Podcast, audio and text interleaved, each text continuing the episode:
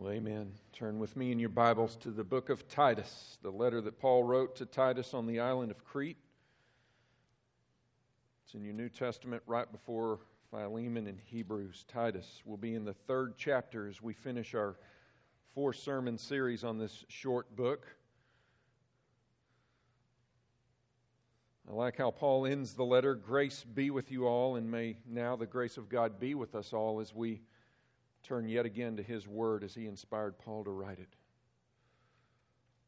Text this morning will be Titus 3 1 through 11 specifically. A church in order is the theme of our sermon series this month. And we see that Paul wrote Titus with some instructions so that he could establish orderly churches on the island of Crete. We see that Paul defines the church in chapter 1, verse 1, as God's elect. God chose a people to be his church. He did that broadly across the scope of time and geography and history, but he's also done it very specifically in local congregations. And so God has established throughout the land, throughout the ages, local gatherings of people that he has elected to be his church. And he wants, through Paul's writing, churches to understand what it means to be in order. And order is important to God's people because God is a God of order. He's not a God of chaos. And God is a holy God. He's not a God who is prone to any form of evil. And so the church, as God's elect, must be in order as God would have it. We've seen in the last three weeks up to this point that a church in order is a church that lives in the knowledge of the truth. Order is established by truth, and truth is established only from the Word of God. And in this truth, a church that lives in order lives in hope of eternal life, which God promised before the ages began. So, a church in order is a church that lives in the knowledge of the truth and hopes in that as they wait for God to return in Jesus Christ. We've also seen that a church in order is a church that is led by qualified elders who take upon the task to do the work of leading the church and making sure that they guard the church's doctrine and that in so doing the church's practice is guarded as well. So, elders are to bring order to a church by teaching and preaching right doctrine so that the congregation can live right doctrine. And then last week we saw that the church, a church that is in order, is made up of qualified members who live out godly character and who actually do the work of the ministry amongst one another in something that we commonly call discipleship older men to younger men, older women to younger women. These are characteristics of a church that is in order. And today we come to chapter 3. And today we see that a church in order is one that is ready for every good work. And Paul here takes our gaze and turns us outside of the congregation, outside of the church, and into the world. And we are to live in such a way that we are ready for every good work. And we will define what that means with the text here in just a moment. There's four things that I want to show you from this text, these 11 verses. First of all, we're going to see the charge that we have as the church, as the elect of God, to be ready for every good work. We need to understand what that looks like and what that does not look like. We then need to understand that we're not ready for every good work in and of ourselves, and that there is some bad news about us that we can't ever forget. But then we need to see, number three, that there's some good news about God that we can never forget, that we need to rehearse to one another day in and day out. And then finally, as a result of all of that, we need to see that as a church, as God's elect, there are some things that we need to insist upon as we go forward and some things that we must avoid as we go forward. So let's jump in first of all and let's see first the call that Paul gives us by God to be ready for every good work. Look with me in verse 1, 1 and 2. Paul writes, Remind them to be submissive to rulers and authorities, to be obedient, to be ready for every good work, to speak evil of no one, to avoid quarreling, to be gentle, and to show perfect courtesy toward all people. Paul has taken our attention from amongst us in chapter 2 and now sends us to gaze upon those outside of us. And we have here some instructions on how we are to behave with the outside world. We have seven commands in that list in verses 1 and 2. They're easily understood. I don't need to break down each one of them. I think upon reading them, you know exactly what they mean. Paul said something similar to this when he wrote to Timothy, who was in the church in Ephesus. This is a big deal in Paul's inspired writings. In 1 Timothy 2 1 through 3, Paul says, I urge that supplications, prayers, intercessions, and thanksgivings be made for all people, for kings and all who are in high positions, that we may lead a peaceful and quiet life, godly and dignified in every way. This is good and it is pleasing in the sight of God our Savior. So, Paul's theme with the churches on the island of Crete and Paul's theme with the church of Ephesus is that we are to lead peaceful, quiet, godly, dignified lives. This pleases God our Savior, and that looks like Titus chapter 3, verses 1 through 2. So, how we conduct ourselves in the public square matters just as much as it matters as how we conduct ourselves amongst our congregations.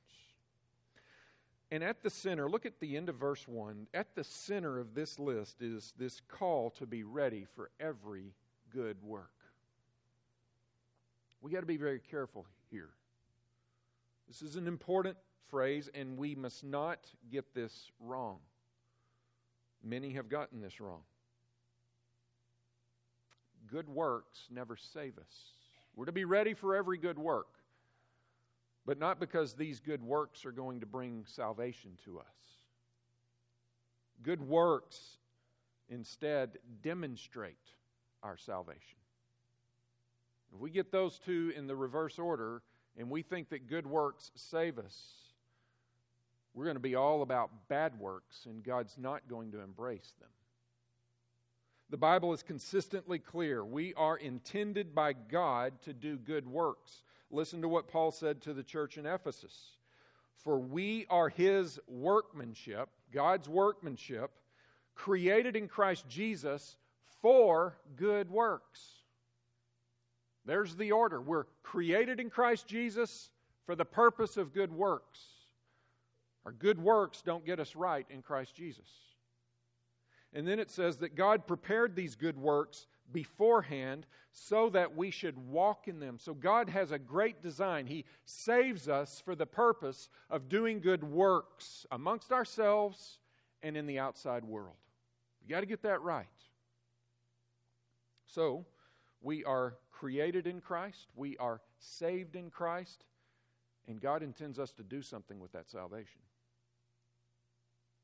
we don't keep it to ourselves. We work good works with this salvation. And this is God's doing. He prepared it beforehand. It is His sovereign design that we be about good works. So Paul says, just right there in the first words of this chapter, remind them. Remind them to be submissive to rulers, to be obedient, to speak evil of no one, to avoid quarreling, and to be gentle, and to show perfect courtesy towards all people. And we needed to be reminded of that, and we also need to be reminded of something else. We need to be reminded of, before Christ, who we were. And that's where he goes next. We're to act like verses 1 and 2 and in so doing, we need to remember who we were in verse 3. And it's not pretty. Let's look at the bad news about us and why we need this reminder. Verse 3, Paul says, For or because we ourselves, and Paul includes himself in that, we ourselves, we ourselves were once foolish disobedient, led astray, slaves to various passions and pleasures, passing our days in malice and envy, hated by others and hating one another. What a list. Six former character qualities of a today born again Christian. If you're a Christian here today, you have to remember that these were true of you and me before Christ. We all were once foolish. So there was a time that all of our thinking was wrong, period.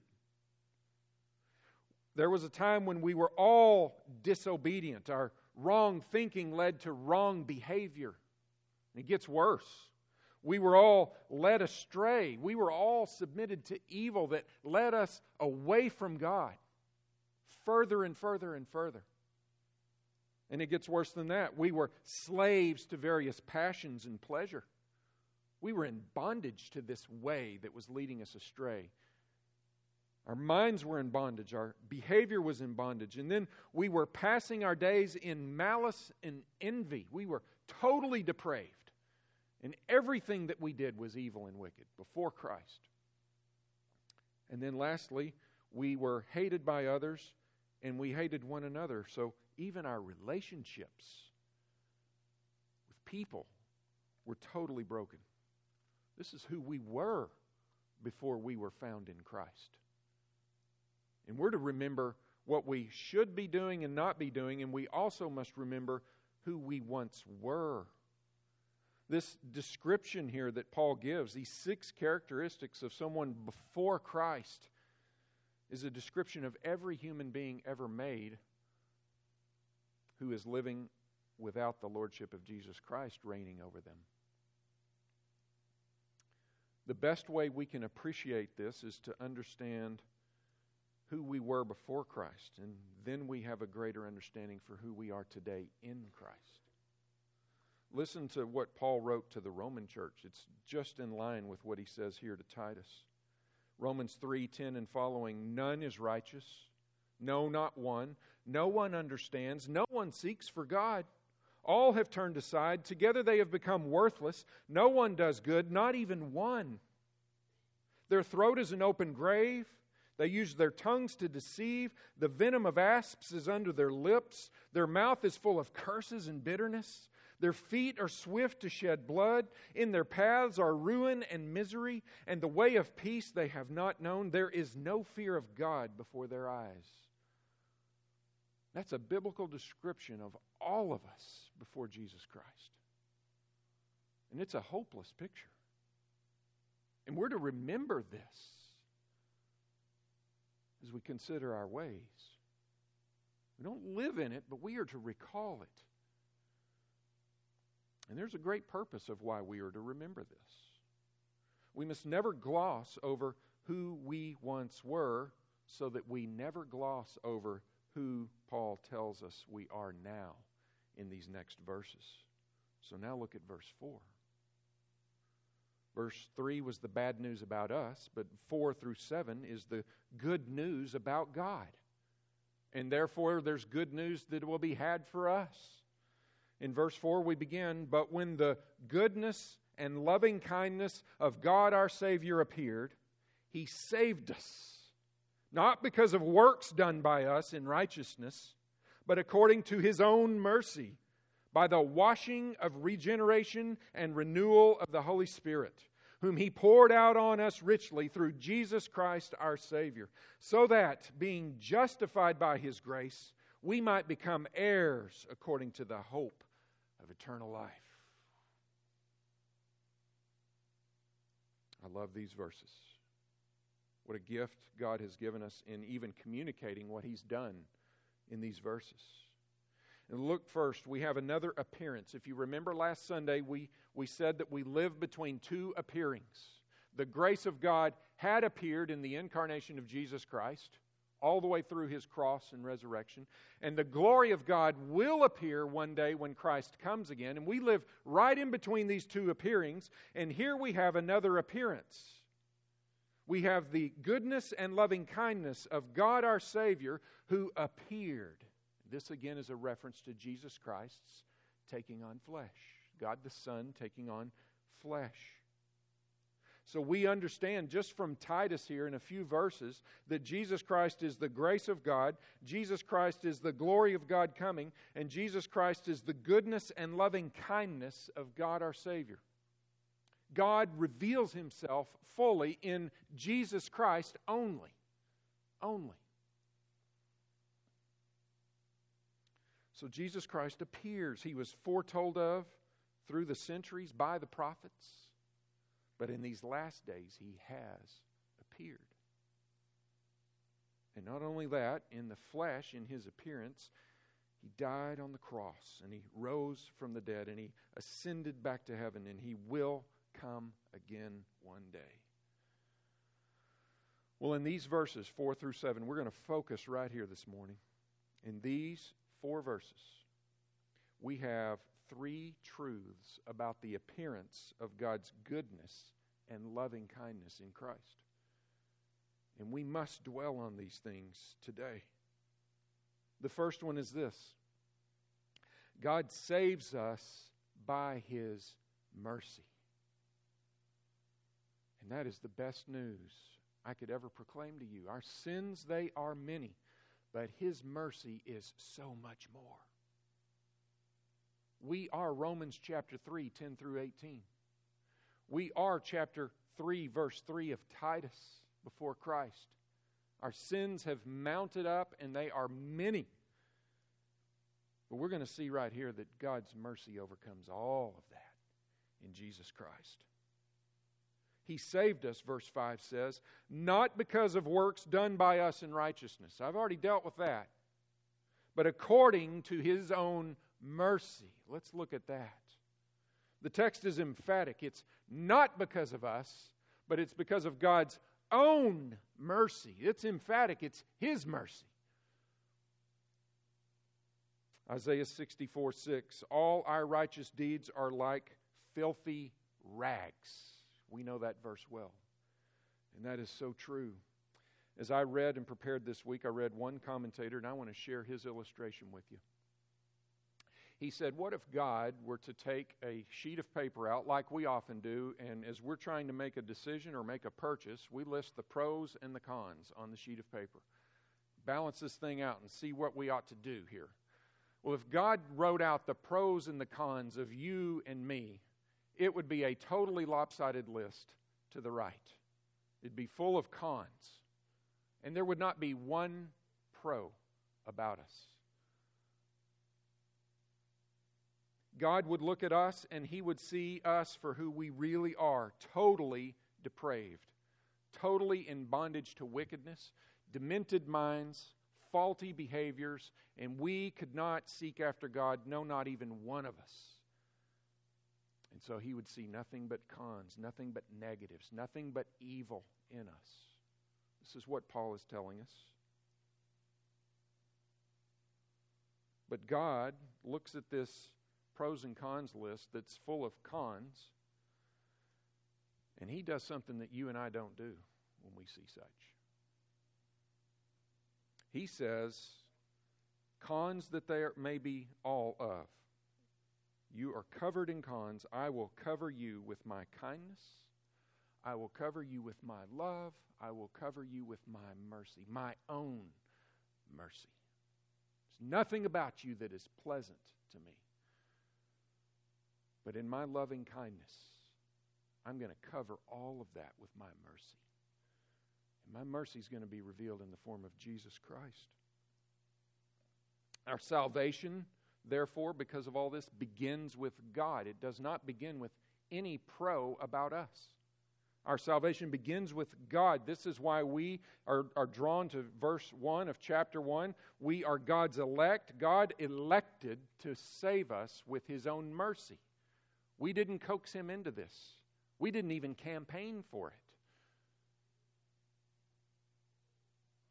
In spite of who we were, in His mercy, God does not give us what we deserve, and we deserved His wrath. Instead, in God's mercy, He gave His wrath for sure against all of our sins, but He gave His wrath to Himself, God the Son, Jesus Christ, on the cross. There's His mercy, His own mercy, that covers all of our cons. He saved us not because of our works, He saved us because of His work in the incarnation and the crucifixion and the resurrection. That's why and how He saved us. He gave Himself for us at great personal cost, and quite honestly, it didn't cost us anything but to walk away from our filthy rags and embrace His white robes. So, this is the goodness and loving kindness and the mercy of God. I'm thinking of Ephesians chapter 2, maybe verse 10. Verse 8. This has got to be read right here. For, the, for by grace you have been saved through faith, and this is not of your own doing. It is the gift of God, not a result of works, so that no one may boast. For we are his workmanship, created in Christ Jesus for good works. This morning, we cannot boast in anything but the mercy of God. If we had anything to brag about, it would be our sinfulness. Do you understand this? But we smile when we boast about the mercy of God. And so, what are we to do with this first point of God's loving kindness? What do we, what do, we do? Well, I think we look at this and it should draw us to a position of humility. We need to understand that we're not as good as we thought we were. And we are to understand that God is much greater than we thought Him to be. That's the truth. And we're to remind one another of these things often. The second point is this God, after giving us His mercy, God then regenerates us with His Spirit. Look at this in the rest of verse 5. He, he does this by the washing of regeneration and renewal of the Holy Spirit, whom He poured out on us richly through Jesus Christ our Savior. So God not only forgives us and saves us in mercy, He does something more than that. He regenerates us. And Paul says He does this through the washing and regeneration of the Spirit. What does regeneration mean? We don't use that word every day, but it's right there in the text. Regeneration, let's talk about what it is not. It is not improvement. Regeneration is not merely improvement. We are not living badly and then through an improvement program we now live better. That's not what regeneration is. Regeneration is best used in the term that we see in John 3 born again, regenerated, remade. We were dead and then we were reborn to new life. This is regeneration. And God has promised it from long ago. I want to show you this in Ezekiel chapter 36. Please turn with me there in the Old Testament, Ezekiel 36.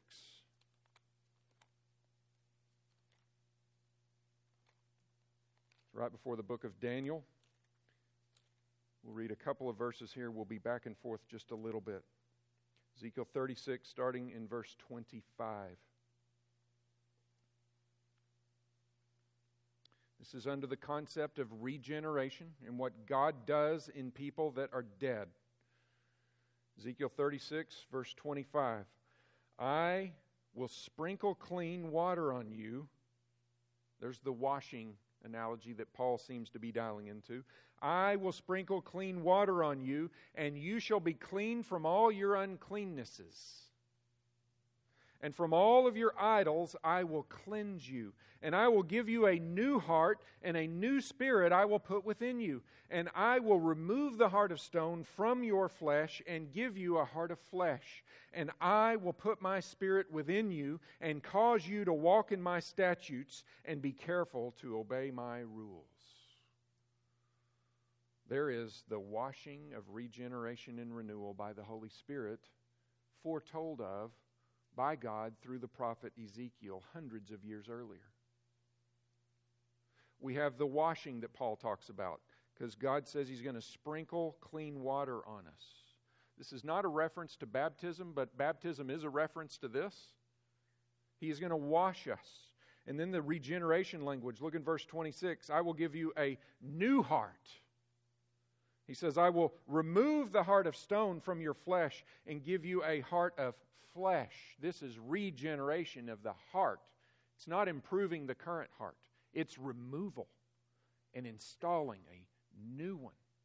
And with this new heart, that's a heart that's soft to the truths of God, now God can dwell within us in God the Spirit. And in so doing, we see that God causes us to walk in His statutes and to be careful to obey His rules. God is the cause for our obedient living. God is the cause for our faithful belief. So listen. Unless the Spirit works in our hearts like this, unless the, God the Holy Spirit works, we will not even want the mercy of God. We won't want it. This is how desperate we are for God to work in us. If you have decided that Christ died on the cross, that he was born of a virgin before that, and that he lived a sinless life, and then if you believe that he died on the cross and rose again on the third day, you have not done that on your own. God, the Holy Spirit, has revealed this to you and given you a heart that would embrace it, and you must pray that you would stay in step with the Spirit. If you're here this morning and you're not a believer in Jesus Christ and you don't understand this virgin birth and crucifixion and resurrection, I want you to know it's the most important truth you could ever hear and it's the most important thing you could ever believe. And I would challenge you this morning to plead with God, the Holy Spirit, to grant you a soft heart towards those truths so that you might believe and no longer be corrupted in mind and action, led astray, wicked, hating others while being hated, so on and so forth. The freedom from all of that is found in Christ alone, and your embracing of Christ alone will happen only through the work of the Holy Spirit giving you a regenerate heart. So, what would you do with this truth that the Holy Spirit regenerates us so that we can accept the truth of Jesus Christ? Well, that should prompt in us a response of thanksgiving. Humility as we look at the mercy of God, but thanksgiving as we look at the regenerate work of the Holy Spirit in our lives. We should be the most thankful people because we have a right understanding of who we once were and what God did in spite of that. Number three, First, we need to be humble because of the mercy of God and the salvation that He gives us. Then, we need to be thankful for the regeneration that we get through the Holy Spirit. And now, number three, we need to see that God keeps us. Starting in verse 7. So that, here's the purpose for all of this. So that being justified by His grace, we might become heirs according to the hope of eternal life. God keeps His elect forever. He guarantees that by His grace and mercy, we will be heirs of eternal life. We will inherit eternal life. This coincides with exactly what he said back in Ezekiel. Look at Ezekiel 36, now verse 28.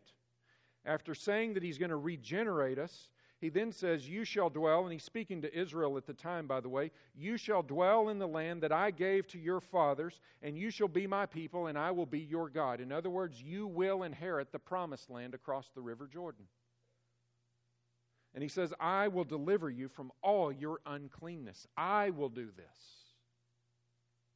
And so they will inherit the land of God, the land that God promised. And we will inherit something greater, something that the promised land pointed to the new heavens and the new earth, and eternal life with God in His presence until the ages never end.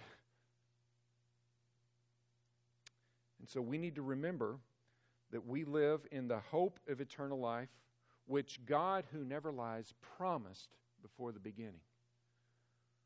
And so he will keep us to fulfill that promise that he made. And it is the last promise that we're waiting for fulfillment.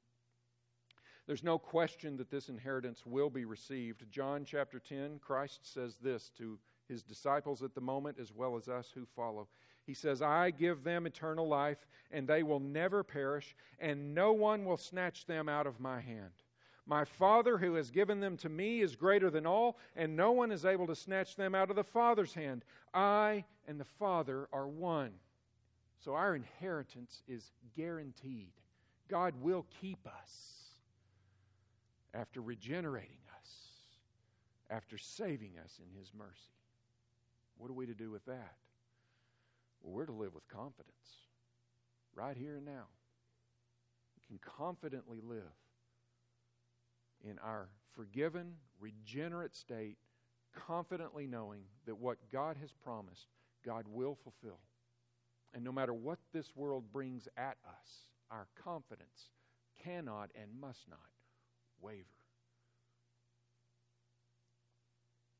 So there we have three things that we see about the loving kindness and goodness of God in Jesus Christ and the Holy Spirit. And with those three things, we then go to Paul's final words to Titus and these churches in Crete.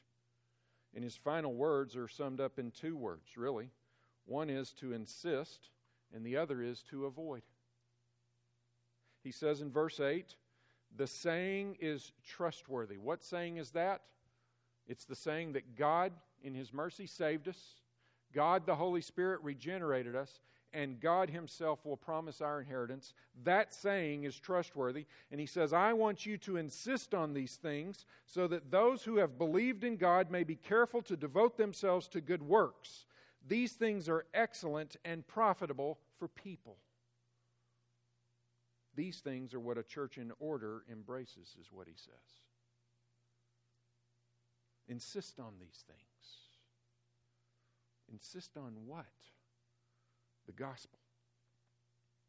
God saves, God regenerates, and God keeps us to the very end. Insist on that to one another and to the world outside. The gospel is trustworthy, it is to be insisted upon, it is excellent and profitable for us and every human being made in the image of God. It must be what we preach about. It must be what we sing about. It must be what we give to. It must be what we go and tell. It must be what we remember. It must be what we hope for. The gospel must be our center. And in so doing, we will be ready for every good work. So, one way that we insist on these things, and we see this played out in our lives is we make sure that we insist on these beliefs in membership. And as new people come to this church, the urge is that this gospel truth is insisted upon to join us. Sit amongst us if you don't believe it. You're welcome here, but you must insist on this being believed and embraced for someone to join the membership of the church and insisting on it, you're actually sharing the gospel with people that need the truth that it is. Next, we're to avoid. Look in verse 9. But avoid foolish controversies, genealogies, dissensions, and quarrels about the law, for they are unprofitable and worthless. And as for the person who stirs up division, after warning him once and then twice, have nothing more to do with him, knowing that such person is warped and sinful. He is self condemned.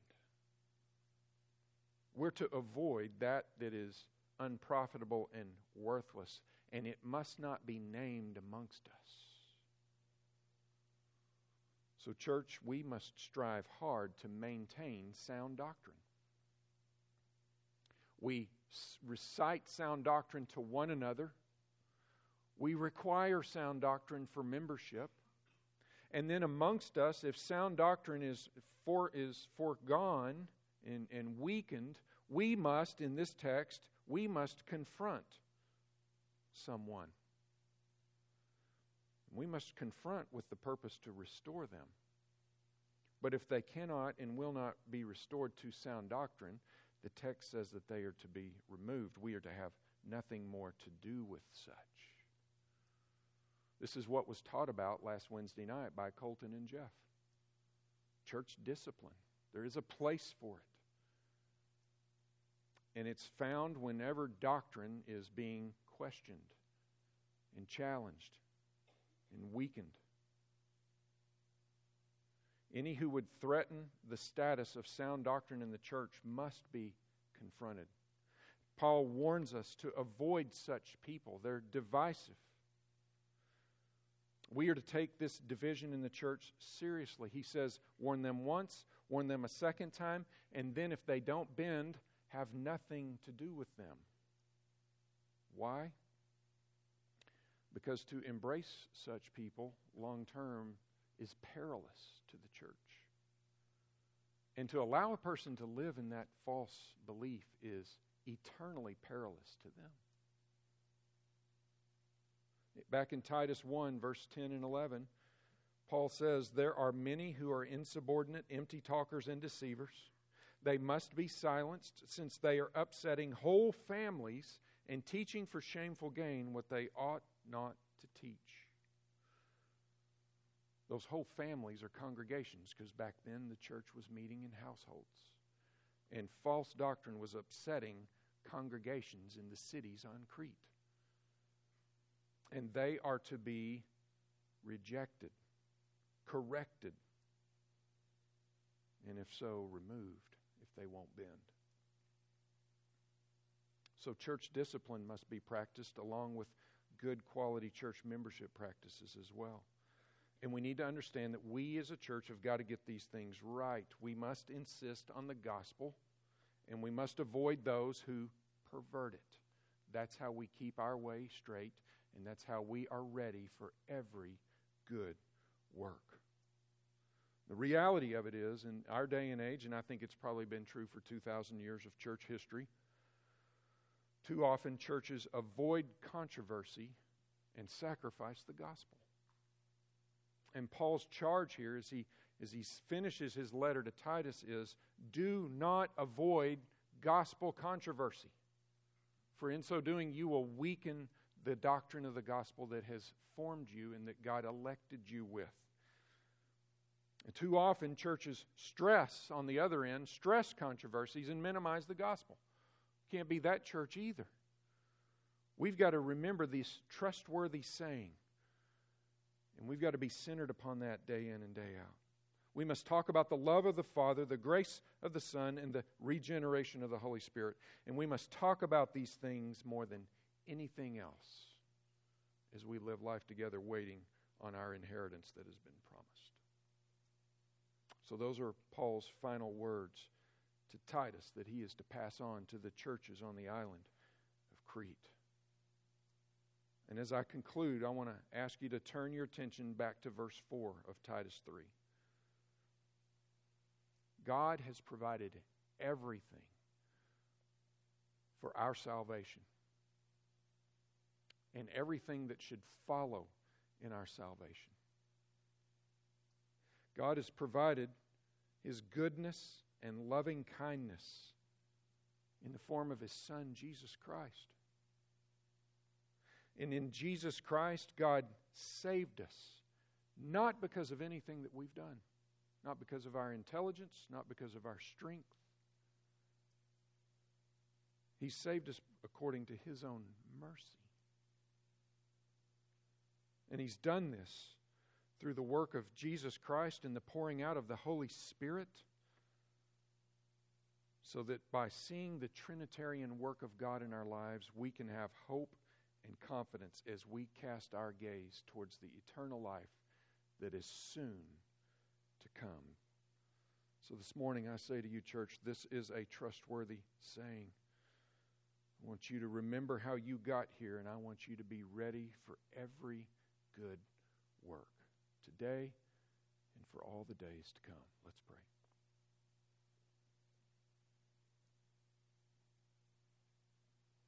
Father, we thank you for your goodness and your loving kindness.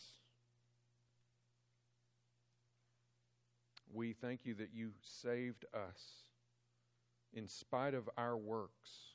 We ask you to forgive us when we have put credit for our salvation on our works. The works that have saved us, Father, are the works of your Son taking on flesh, living without sin, dying in our place, and rising on the third day. These are the works that save us. And it is my prayer that as a church, because we believe in the works of Christ, we are then ready to do all good works that you have ordained for us.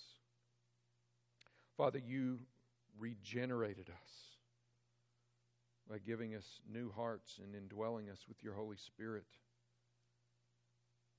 And we understand that being justified by this grace and mercy, we have become heirs of something that you've promised before the ages began. And I ask now that you would encourage us and strengthen us and carry us as we look back to the cross of Christ and look forward to his return.